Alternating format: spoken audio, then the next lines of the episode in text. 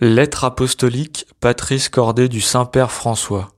À l'occasion du 150e anniversaire de la déclaration de Saint Joseph comme patron de l'Église universelle. Avec un cœur de père, c'est ainsi que Joseph a aimé Jésus, qui est appelé dans les 4 évangiles le fils de Joseph. Les 2 évangélistes qui ont mis en relief sa figure, Matthieu et Luc, racontent peu, mais bien suffisamment pour le faire comprendre quel genre de père il a été et quelle mission lui a confiée la Providence. Nous savons qu'il était un humble charpentier, promis en mariage à Marie, un homme juste, toujours prêt à accomplir la volonté de Dieu manifestée dans sa loi et à travers 4 songes.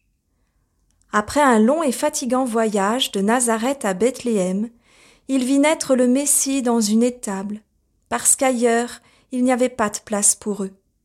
Il fut témoin de l'adoration des bergers et des mages, qui représentaient respectivement le peuple d'Israël et les peuples païens.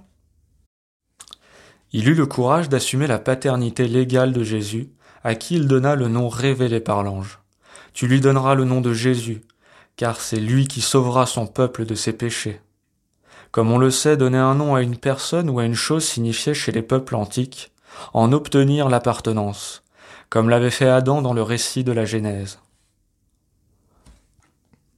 40 jours après la naissance, Joseph, avec la mère, offrit l'enfant au Seigneur dans le temple et entendit, surpris, la prophétie de Siméon concernant Jésus et Marie. Pour défendre Jésus d'Hérode, il séjourna en Égypte comme un étranger.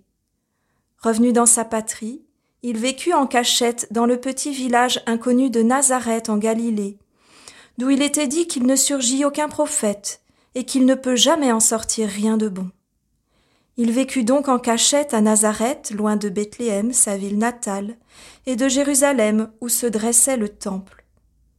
Quand justement, au cours d'un pèlerinage à Jérusalem, ils perdirent Jésus âgé de 12 ans, avec Marie, ils le cherchèrent angoissé et le trouvèrent dans le temple en train de discuter avec les docteurs de la loi. Après Marie, mère de Dieu, aucun saint n'a occupé autant de place dans le magistère pontifical que Joseph, son époux. Mes prédécesseurs ont approfondi le message contenu dans les quelques données transmises par les évangiles, pour mettre davantage en évidence son rôle central dans l'histoire du salut. Le bienheureux Pie IX l'a déclaré patron de l'Église catholique, le vénérable Pie XII l'a présenté comme patron des travailleurs, et saint Jean-Paul II comme gardien du Rédempteur. Le peuple l'invoque comme le patron de la bonne mort. Par conséquent, à l'occasion des 150 ans de sa déclaration comme patron de l'Église catholique, faite par le bienheureux Pie IX, le 8 décembre 1870, « Je voudrais, comme dit Jésus, que la bouche exprime ce qui déborde du cœur, pour partager avec vous quelques réflexions personnelles sur cette figure extraordinaire, si proche de la condition humaine de chacun d'entre nous. Ce désir a mûri au cours de ces mois de pandémie, durant lesquels nous pouvons expérimenter, en pleine crise qui nous frappe, que nos vies sont tissées et soutenues par des personnes ordinaires, souvent oubliées, qui ne font pas la une des journaux et des revues, ni n'apparaissent dans les grands défilés du dernier show, mais qui, sans aucun doute, sont en train d'écrire aujourd'hui les événements décisifs de notre histoire.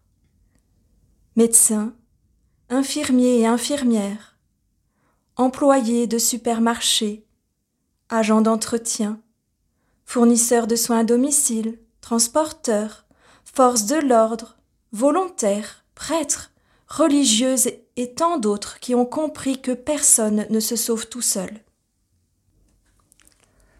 Que de personnes font preuve chaque jour de patience et insufflent l'espérance, en veillant à ne pas créer la panique, mais la co-responsabilité.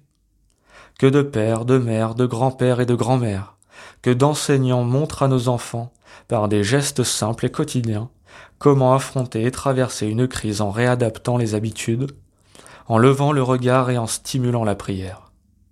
Que de personnes prient, offrent et intercèdent pour le bien de tous.